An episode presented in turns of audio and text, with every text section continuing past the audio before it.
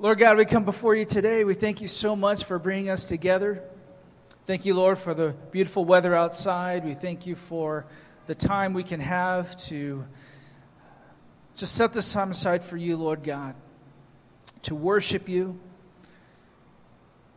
and to sit at your feet, to hear your word. And Lord, we pray your Holy Spirit would be in the message, that you would speak to us and open our ears, our eyes, and our hearts to your word. And we thank you for this time, Lord. In Jesus' name, amen. Uh, when I uh, turned uh, 40 some years ago, I had a scheduled optometrist appointment, the yearly checkup to check my eyes and stuff. And so I remember I went to the optometrist and he saw that I turned, you know, I, I was in my 40s now. And so he asked me, because I'd never seen him before, and he asked me, So, uh, do you have problems seeing up close? I said, No, uh, I, am not, I don't have problems seeing up close. My issue is distance, reading from the distance. And uh, he said, Well, the reason why I ask is because when you turn 40, usually by that point, your vision starts to decline. And you start having problems seeing up close. And I was personally offended by this question because I wanted to deny that I'm ever getting to the point in age where I'm getting to the age where my physical body and is declining. So I adamantly said, "Nope, that's not me. I don't have a problem seeing up close. It's just the distance. You know, I've been needing glasses for some years, you know, and I, I, that's how I use it. But no, no, no, no, it's not me. So okay, okay, just checking, just asking. Maybe he sensed I was a little. He's like, just asking, okay. But uh, in the back of his mind, I know he's saying, just give it time, right? So I got my prescription, I got everything together, got home, wear contacts, all that stuff, everything's great. About a week or two later, I'm going to read something, and I'm having to do this, kind of hold it back for a second. And then I realize, no. No way. And I realized I'm having problems seeing up close. Well, the issue was for my contacts, in order to be effective for me to see in distance, it impairs me for my short, my short term, my nearsightedness. So when I wear my contacts on, I'm wearing my contacts now, I can read clearly from the distance. But if I'm looking down, if you notice, if I take a step back, it's because I can't see it as clearly. I found out, Jamie told me later, well, you know what you need is you need these. You need reading glasses. The reading glasses now, it's like, it's like I'm seeing it in 4K right now. If I take it off, I'm seeing it like, you know, the old TVs that we had without cable and all that stuff, the picture was ever. And the reason why I don't wear these now, because these would be my correct lenses to see up close, is because frankly, I don't, I don't uh, like idea of having to read with reading glasses. Because I associated reading glasses, these are like the budget, there's like a big echo. There's like a budget um, section in stores, right? And I always associated that for people of older age than what I am now. And so I kind of like defy having to use these, even though I need them, because they're not the reading glasses I need, right? These aren't the right content. Even though they are the lenses that I need to use, I refuse to use them and oftentimes here because I don't want to keep taking it on and, and off. But I'm at that age, right? So I'm at that age now where I need the right lenses to see clearly, whether it's distance or up close. If we're able to see with proper lenses, we can see things clearly. But if we're not looking with proper lenses, things can be a little blurry. I don't know about you, but when things happen in our life, a lot of times we want to find meaning and purpose in the things that happen in our life, right? One of the big quests that we all have, one of the basic needs we all have as people is the need for meaning and purpose. And when we don't, when we struggle to find meaning and purpose in the situations in our life, whether it's isolated moments or the bigger picture in our life, we can, we can be frustrated with that, right? You all feel me? You all, you can experience that before too, right? Well, I've used two analogies in my time here, and two analogies that you've, you've heard me use many times over. One is puzzles and football, right? I use those two metaphors a, a lot. Puzzles are little pieces, jigsaw puzzles, little pieces that come together, make a bigger picture, right? And I said before that one of my favorite kind of puzzles is photo mosaic puzzles. Photo mosaic puzzles are these the individual pieces inside the pieces, they're their own individual picture or individual scene, right? But when you put the, all the individual scenes together, it makes a puzzle. And that's one of the puzzles I did, one of my first photo mosaic puzzles of Winnie the Pooh, right? That was a fun one to do because I saw little scenes of Winnie the Pooh, but you put it together, it makes one scene. What you don't see up there, or you may not be able to see, is that there's one piece missing. That was frustrating. Another analogy I've used was football. Right, I've talked about how in football you have scoring drives, right? The offense wants to score and the defense wants to prevent the score from happening, right? But if you're on offense, in order to successfully score or have a successful play, each play is composed of individual battles. The wide receiver has to get open against the cornerback. The offensive linemen are going up against the defensive line. So the offensive line has to successfully beat the defensive line and protect the quarterback, and so on and so on. So each play is composed of individual battles, if you will, individual confrontations. And in order for that to come to play, all has to come to play. You have to have some successful things, right? What am I getting at? All these little things make up a bigger picture. And if we want to have clarity, sometimes we get caught up in the blurriness of an individual moment. And we may not realize that the meaning and purpose sometimes can be found when you see a bigger picture that's going to come about. And we're going to see examples of that today where there's going to be individual moments. And you may wonder, what's the significance of this one individual moment? Perhaps the people in the moment may not realize what's the meaning and purpose of what's going on right now. But what we're going to see is that you take a step back, you see a bigger picture. That in those individual moments, God has a miraculous way of taking a moment and making it into meaningful and purpose for his bigger picture or intent. So we're going to take a look at that today. So if you have your Bibles, turn to Mark chapter 8. Mark chapter 8. Pick it up in verse 1. And like I said, I would normally want to put on my reading glasses to see it, but I refuse. I'm stubborn. In those days again, when there was a great multitude and they had nothing to eat, he calls his disciples and said to them, I feel compassion for the multitude because they have remained with me now three days and have nothing to eat. And if I send them away hungry to their home, they will faint on the way. And some of them have come from a distance. And the disciples answered him, Where will anyone be able to find enough to satisfy those men with bread here in a desolate place? And he was asking them, How many loaves do you have? And they said, Seven. And he directed the multitude to sit down on the ground, and taking the seven loaves, he gave thanks and broke them and started giving them to his disciples sorry, he lost my place, to serve to them. And they served them to the multitude.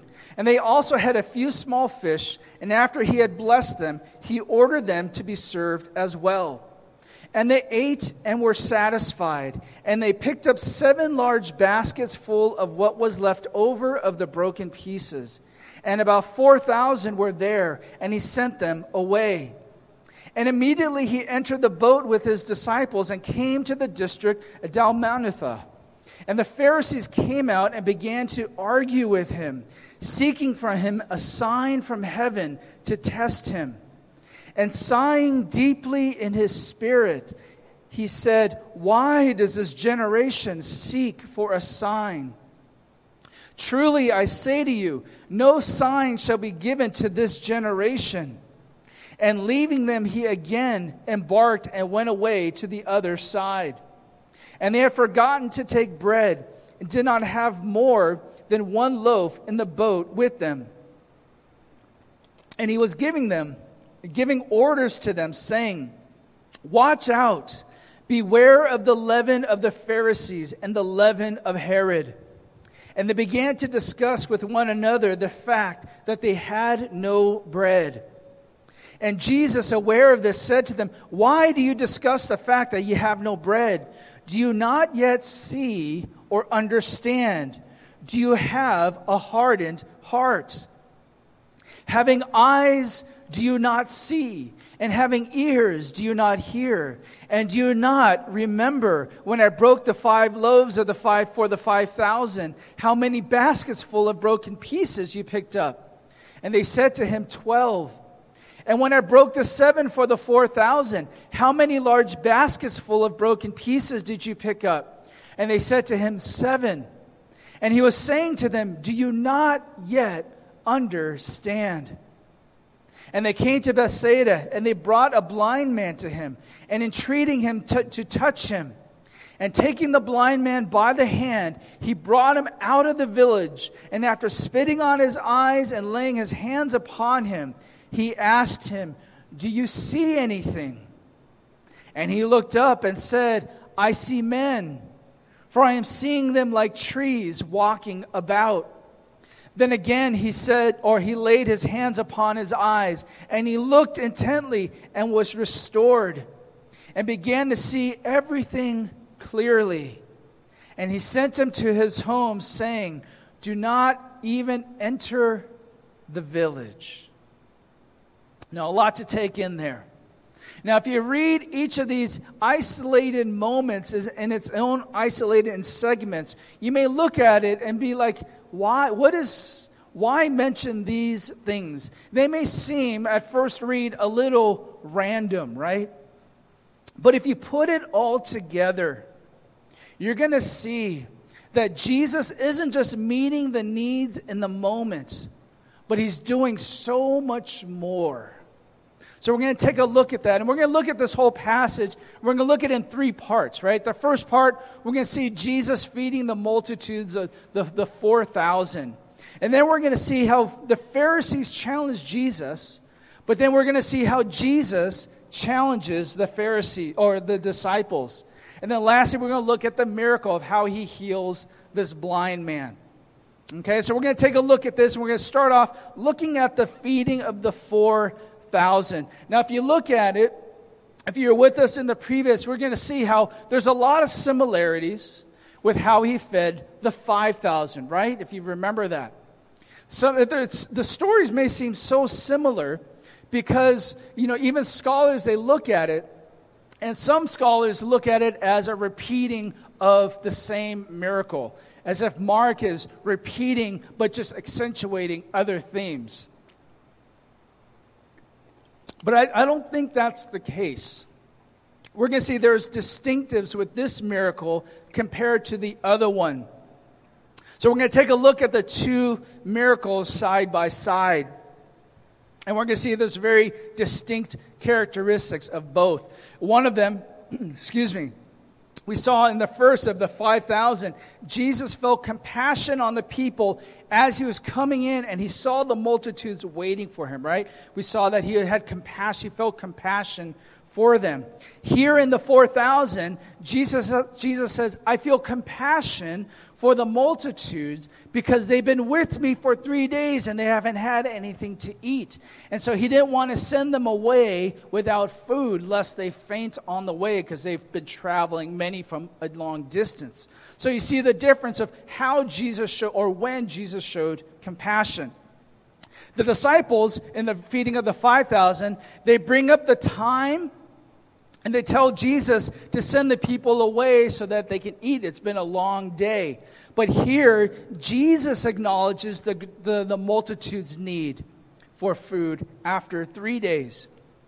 In the 5,000, the disciples question how they can afford to buy enough food for everyone, right? They ask, how can we afford all, to, to buy the food for everybody? Here we see Mark points out with the 4,000, the disciples question how they'll find enough food for all the people.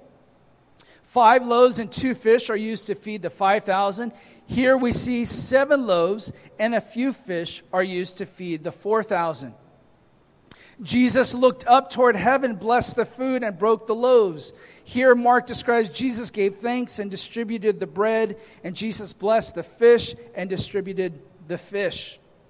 The disciples set the food before the people, and also here, the disciples also served the multitude. So, in both instances, we see the disciples serving the multitudes. We also see in both instances, both places were described as desolate places. The multitude all ate and were satisfied in both instances. And then, thirdly, after both miracles, Jesus and the disciples sailed away across the sea. So you see, there's some parallels, but there's also some distinct differences with these miracles. And so when you compare the two, we saw in the five feeding of the 5,000 there's some distinctives that give it a very much a Jewish tone to this scene when he fed the 5,000. If you remember me mentioning this, right?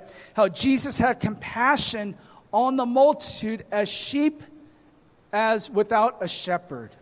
Right? And if you're a Jewish audience, this would be very, it would press some buttons. It would be very familiar because they're used to being described as God's sheep. Israel is referred to as sheep by the Lord in Psalms and in Jeremiah and in Ezekiel.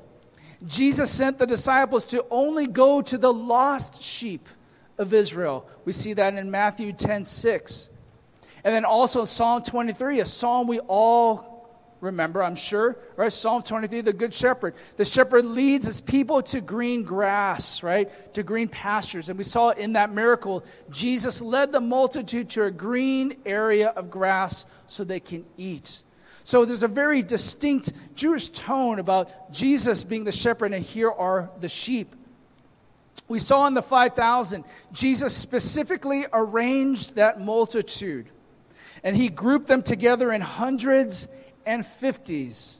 Now, again, for the Jewish mind, this might seem familiar because Moses dealt with the Israelites. In Exodus, we see it in Exodus and in Deuteronomy. He dealt with them in groups of hundreds and fifties and tens. So perhaps this might be a little bit of uh, uh, kind of like ring a bell for them. But also, he arranged that multitude and rec- said, recline, lean back, recline in banquet style, like in a party style fashion. So they were organized in a manner, right? Jesus did that with the 5,000. We saw that afterwards there was 12 baskets full of bread and fish. That idea of 12 is very significant, right, in the Jewish mind. Even the baskets that was used at the time was a common baskets that Jews would use as traveling. They would maybe pack a small lunch, right? I don't know how many of you, you kind of have like a lunch box or something like that. You pack for your lunch when you go to work. Maybe you put some little things in there for your journey or your travels. So there was these little baskets that they would use, that Jewish people would use. It was very common when they went somewhere to pack a little lunch, pack a little things there. And so, again, of course, the 12 tribes of Israel. So, this idea of 12, a very Jewish number if you're into numerolo- numerology and meaning behind it. So, that's very significant. So, a very Jewish theme with the 5,000. Here, with the feeding of the 4,000, there's also some distinctives, right? We see this miracle taking place in a Gentile region of Decapolis. The people aren't instructed in a certain manner, but Jesus just has them sit down on the ground together. Just, just everybody just grab a seat. They're not arranged in this party style as described with the 5,000. He's like, everybody just grab a seat, right? We see in this miracle, seven large baskets are filled with leftovers. And even the basket themselves, it's a different basket. This word that Paul or Mark uses here is a term for a larger basket. Right? It's not it's distinct from the baskets that was described in the other miracle. Uh, this type of basket is used in Acts 9:25. This basket was used to lower Paul down to escape. But this idea of seven, again, if you're kind of into studying numbers, seven is often used as meaning a number of completion, right? Of completion. Seven days of creation, seven days in the week. So seven is often used as a number of completion. So looking at this isolated moments, right? So if the feeding of the 4,000 distinct from the 5,000, what can we look at from this individual moment? Well, obviously we see Jesus had compassion. Jesus had compassion for the people. We also see the commitment on the people, right? The people stayed with Jesus for three days without sufficient food. They stayed with him to hear him teach. Now, I appreciate you all. I appreciate that you all are willing to sit and stay for 30, 40 minutes of a message. For some people, that's like asking a lot.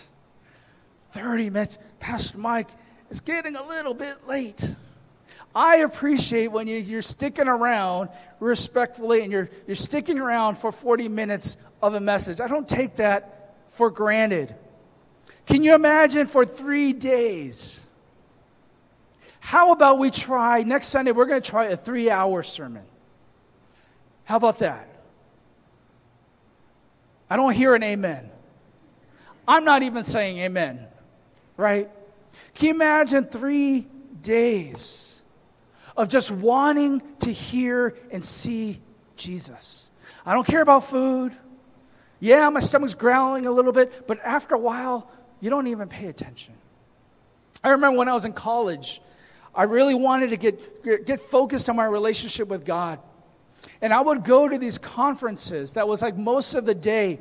And most of the day, I would hear like half a dozen pastors preach on a particular topic. And it'd be like six sermons. And we're not talking about 15 minute sermons, 20 minute sermons. We're talking like 40 minute sermons each at least. And I loved it. It was awesome. Because I'm sitting there hearing the Word of God preach. And I took notes and wrote down notes. It's an incredible thing. See, my desire for all of us, you know, I know my message, the sermons may be a little long. This might be a little long because it's a big passage. But my desire isn't to give a long message. But I want to give honor to the passage that's given to me, right? So I don't want to cut corners and stuff. But really, my desire isn't about me coming up with what sermon. My desire for all of us is that you have a growing hunger for God's word. It's not about me or any particular pastor, but that you have a growing hunger and desire to hear the word of God. I want to hear it. Whether it's me or anybody else, it's not about the person, but you want to hunger and hear and study the Word of God. That's a sign of growth and maturity in your relationship with the Lord. See, Jesus recognized these people. They stayed three days, and he had compassion for them. He didn't want to send them away without food. So we see Jesus' compassion, we see the commitment of the people, but I don't think that's the bigger meaning in this story, in this situation. We'll get to that in a second. The next scene we see immediately Jesus and the disciples leave and they sail across to the other district. And here Jesus is confronted by the Pharisees. But this time they came ready to argue. They're ready, they came to fight. They came testing him. And they demanded a sign from him, a sign from heaven. In other words, if you are legit, Jesus, if you are who you are claiming you are, give us a sign from heaven. Give us proof.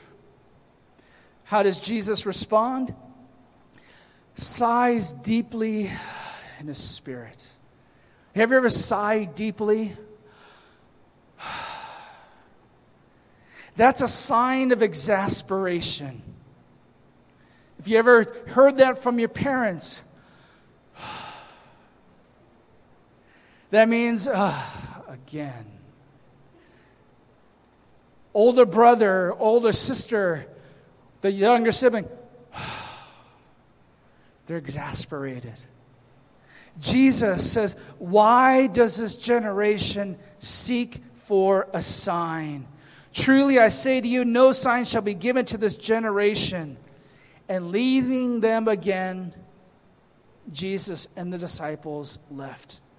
I don't know if you've ever encountered this situation, perhaps when you've, you're talking with an unbeliever. You're trying to share about God, and they're asking these questions upon questions. They want proof. Give me proof that I should believe in the Bible. Give me proof that I should believe in Jesus. And you answer their questions. But their response is only to give more questions, right? They shift. You give them a response, and then they, well, what about this? What about this question? And then all they do is ask for more questions. See, in situations like this, it's usually not about the proof they need. And oftentimes, like this, their hearts have been hardened to the truth. They're usually not really seeking truth. Because sometimes truth is uncomfortable. Sometimes truth is hard for us to hear, it's hard for us to admit. And oftentimes in those discussions, people really don't want to hear the truth. They just want to hear what's comfortable for them to believe. See, in this time, when the Pharisees came to demand for, uh, for proof, Jesus said, No sign will be given to you. Why does your generation seek for the sign? And he goes and he leaves. He said, All right, I'm done. No more proof is needed. Jesus didn't need to do anything more for them. It's interesting how people have the audacity to demand God to give them some proof, right? So many people, God, if you're real, show me a sign. Can you imagine if kids did that to parents? One day, Sally goes up to his dad. I use the name Sally. I don't think there's anyone named Sally here. If there's a Sally listening, it's not about you.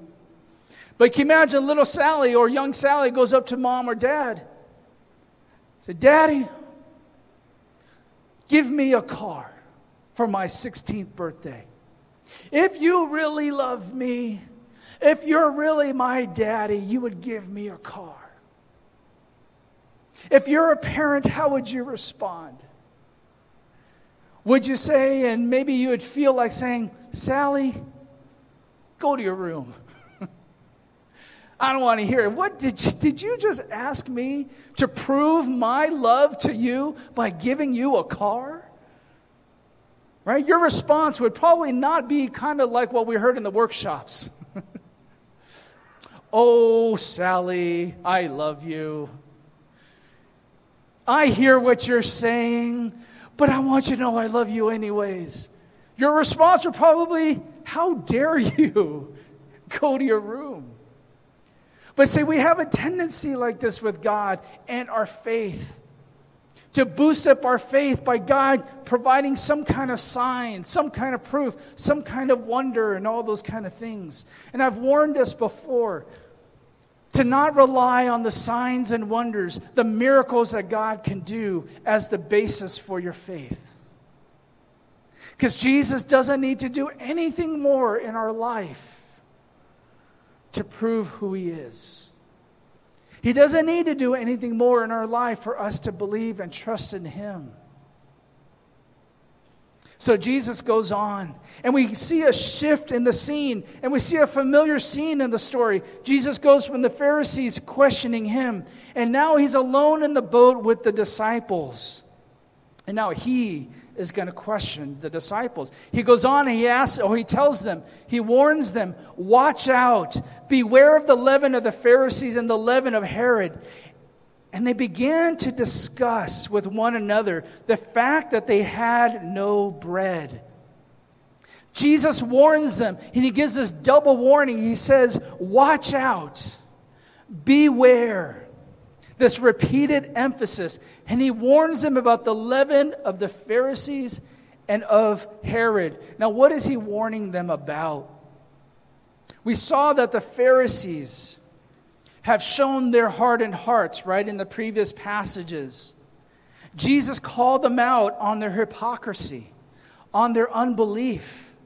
So they showed the hardness of their hearts. They failed to recognize the power of God and what Jesus was doing. Instead, they were stubborn. We saw in the report of John the Baptist's death how Herod has, had his own hardened heart. John the Baptist warned him about his relationship, his marriage, that it was sinful. But Herod refused to hear John the Baptist. He refused, he heard the reports of what Jesus was doing, but he certainly did not recognize what Jesus was doing was of God. So, what is Jesus warning them? He uses this analogy of yeast. What is yeast? Or, or leaven, right? When you bake bread, you put a little bit of yeast, and that yeast fills the dough to leaven it, it affects, it helps the bread rise. What Jesus is using in this, in this metaphor of yeast, beware.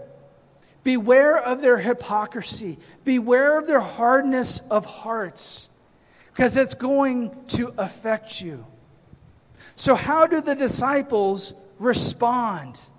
They heard Jesus, but what was their response? They talked about bread. They said, Oh, yeah, okay, Jesus. Speaking of bread, hey, did anyone bring any more food? And they talked and they saw, they found that they didn't bring anything more than one loaf of bread. Jesus goes and he responds. See, he saw, look, look, I'm talking about this warning, and you heard the word bread. And then that's all you can think of. You ever heard that Postmates commercial? Right? On the radio or TV, when all you could think about is burgers and it's all Postmates, right? When all you could think about is food, sometimes that's all you can think about. I need to be careful next time when I do a sermon, I, I start off with pictures of food, huh? Perhaps when I pick up, I put pictures of good food, maybe the rest of the sermon, all you can think about is, yeah, lobster does sound kind of good. For lunch, maybe we need to go and get some I don't know, beef noodles, whatever it is. And so for the disciples, they heard bread, and all they could think about is bread. And Jesus responds and says, Hey, why are you arguing about bread? Now, there's certain ways parents ask their kids questions, right? If they're asking questions a certain way, they ask their children something. Hey, did you not see the trash cans full in the kitchen? Hey, did you not turn off the lights when you left the room? Are they really asking you the questions because they want to know your answer? No. Right? They're asking a question of judgment. They're saying, hey, you didn't take out the trash. Hey, you forgot to turn off the lights. Did you not see it, right? Jesus asks a question, but he knows the answer. He's pointing out the fact that, hey, you are not listening. You are not hearing nor are you seeing. Look at what Jesus' question, how many series of questions he has for the disciples. He first asks them, Why do you discuss about bread? Have you not heard anything I was saying to you? Do you not have the right lenses? He asks them, Do you not see or understand? Those words for see, the Greek for see and understand, to perceive with the mind. Do you not see with your mind? Are you not able to bring together? Are you not able to perceive all that you're seeing? Do you not get it? Again, then he emphasized, Do you have a hardened heart? That word for hardened, like a callous. Is your heart calloused? Is it hardened to hear and understand? He says, have, Having eyes, do you not see? Having ears, do you not hear? Harkening back to Isaiah 6, 9, and 10, how Israel had hardened hearts they can see, but they're not perceiving what they're seeing. They have ears, but they're not hearing it. Much like when you parents are talking to your kids, they're coming in and out the other. They're hearing, but they're not understanding. That's really bad. I'm sorry, kid. It's like when you kids are talking to your parents and you're trying to get their attention and they're, they're doing whatever they're doing, and they're saying, uh huh, yeah. They're hearing, but they're not perceiving you and what you're trying to tell them. Jesus says, And do you not remember? Are you not mindful of what you saw? Can it, does it not call to mind what you experienced? When I broke the five loaves and the 5,000, how many loaves of baskets or, or pieces were filled? Jesus pointing to the significance of the number of baskets in the feeding of the 5,000. And he asked, when I broke the seven for the 4,000, how many large baskets full of broken pieces did you pick up? And they said, seven. Again, Jesus pointing to the significance of the baskets in the, four, in the 5,000, in the 4,000. And then finally, he begins the questioning and he ends the questioning with, Do you not yet understand? You're not getting it. Do you not, are you not seeing what is happening? What's going on? The significance of these miracles. Jesus warns them. What is he warning them? About having a hardness of heart and lack of understanding, like the Pharisees and Herod. The disciples, they were at the, they were at the threat of having a hardened heart. They were not seeing what they needed to see, they weren't hearing what they needed to hear. That's a concern for all of us today. Even when we come to church, when we hear a message or we go to read a Bible, are we hearing to hear and understand? Or are we just wanting to hear what we want to hear? Do we get so uncomfortable with the uncomfortable that we don't want to hear it anymore? The scene then shifts, and we see Jesus healing the blind man at Bethsaida. And he's confronted with the crowds of people. And there's people who brings a certain man. Mark is unique in bringing up this one individual who's blind, couldn't see. So the people entreat Jesus, can you heal him? Can you touch him? So Jesus takes the man. He brings him out of the village, and after spitting on his eyes and bring, laying his hands upon him, he asked him, Do you see anything? And the man looked up and he says, I see men, for I'm seeing them like trees walking about. In other words, he doesn't see it clearly.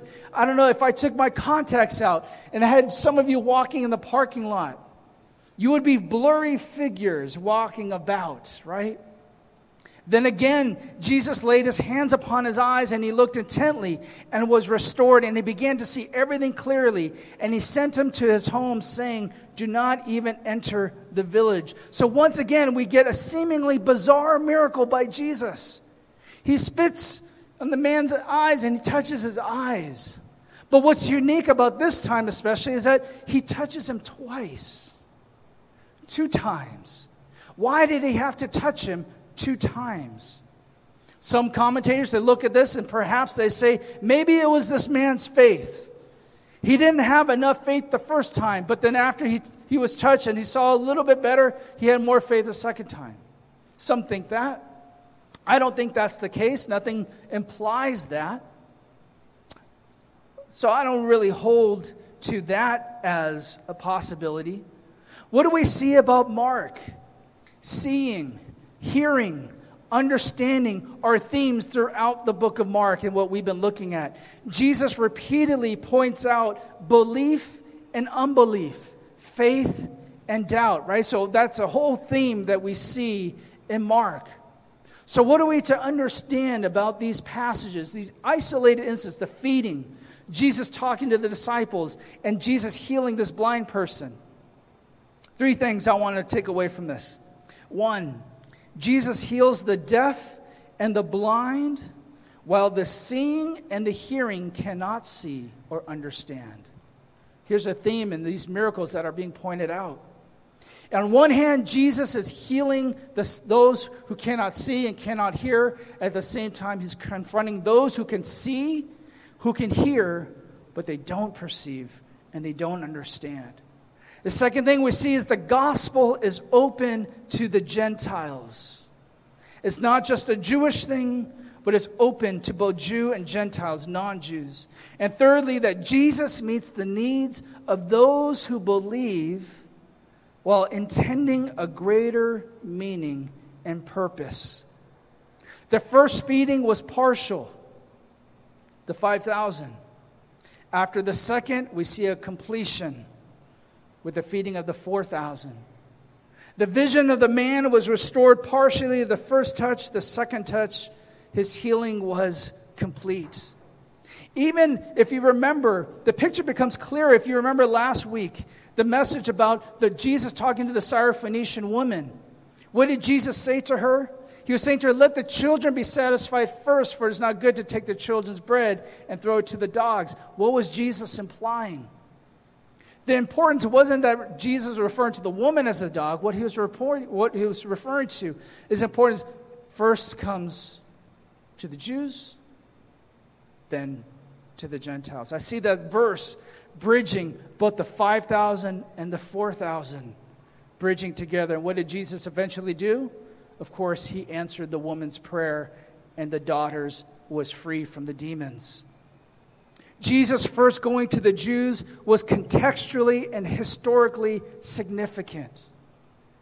God had promised to the Jews that this was going to take place. They would see the blind healed, to see the, hear, the deaf would hear. They had a promised Messiah. So it was important for him to come to the Jews to show him who he was and then that would be brought to the Gentiles. If Jesus would have just appeared to the Gentiles first, they would not have received it the same way. They did not have the historical and contextual significance as the Jews. He made the claim, This, I am fulfilling my promise, and then it will be open to the Gentiles. You see, each of these miracles display God's grace and his mercy. But even more than that, these pieces, these individual moments are put together. And we see God's great tapestry, if you will, the great big puzzle piece, this whole picture together. Yes, Jesus is meeting the needs in the moment of these people who are blind. They had faith. They came to Jesus, said, Jesus, I believe you can heal me. And they received their miracle. They received God tending to them in their moments. But what we also see, you take a step back and you see how God is composing this picture together. The bigger picture is the kingdom of God, the gospel of Christ. that Jesus is who he says he is, and he is going to accomplish his purposes. And he's going to show us through these individual moments of who he is. And we put it together. It's this big picture of God's grace, his mercy, his gift of salvation for all who believe. What I love about this is in that moment, we could take it away from our own lives. We can see that in our individual moments in our life, whether there are times of joy or even the times of suffering, God could bring about meaning and purpose even through those moments for something greater and bigger that we can't imagine. For us to be able to see that, we need to be able to have the right lenses. I've said this before. Do you look at it through the right lens? Or are you seeing it through your own eyes? Because if we look at our individual moments, both joy and suffering, is going to be blurry, right? We're not going to see it clearly. But if we trust God in our joys, in our suffering, in our pain, we say, God, in the midst of this, can I trust you? I will trust you in this. That through this, as difficult as it may be, it, you can bring meaning. You could redeem this moment, this experience, what I'm going through, for something bigger that I, than I, can, I can't control. I can't predict. I can't dictate. I look back in my moments in my life, in my marriage, with my family. There are plenty of moments that I wish was different. I wish didn't have to happen. And I won't say with absolute certainty that that is exactly what God wanted to happen in that individual moment, because whether it's decisions that I made or not.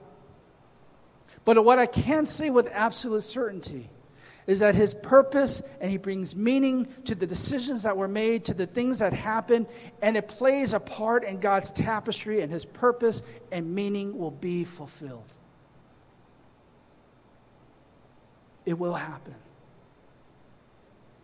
And I want to challenge us and, and use these passages as an example to, to show us in your individual moments in your life, in the struggles and sufferings that you went through if you allow God, say, God, can you redeem this? Can I trust you in the midst of my struggle? Can you do something even bigger than my comfort level, even more than what I would want? God will carry it through. That's a struggle. That's tough. But sometimes we can't be stubborn, right? Sometimes we have to not be stubborn and put on those lenses that we need to use so that we can see it. Cl- wow, that's what my sermon was about. You know? I'm taking it off. God is the great puzzle master, putting the pieces together. He is the best optometrist, helps us to see things crystal clear as we need to see them. Let's bow our heads and let's pray. Lord God, we come before you and we thank you so much. We thank you that, Lord, in the midst of our moments, in the midst of our needs, Lord, you are working. You are doing things in us, even in our times of struggle and suffering. But it's not just to meet our needs in the moment, but Lord, you're even doing things in a scope that's far greater than we can imagine.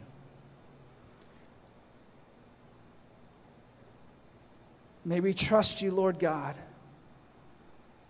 in our moments. Trust you, knowing, Lord, that you have a greater plan even beyond our individual needs. And yet, you still meet us with compassion and you touch the areas of pain in our life. You touch those areas of weakness in our life. We thank you, Lord. We praise you, Jesus, in your name. Amen. Let's stand and let's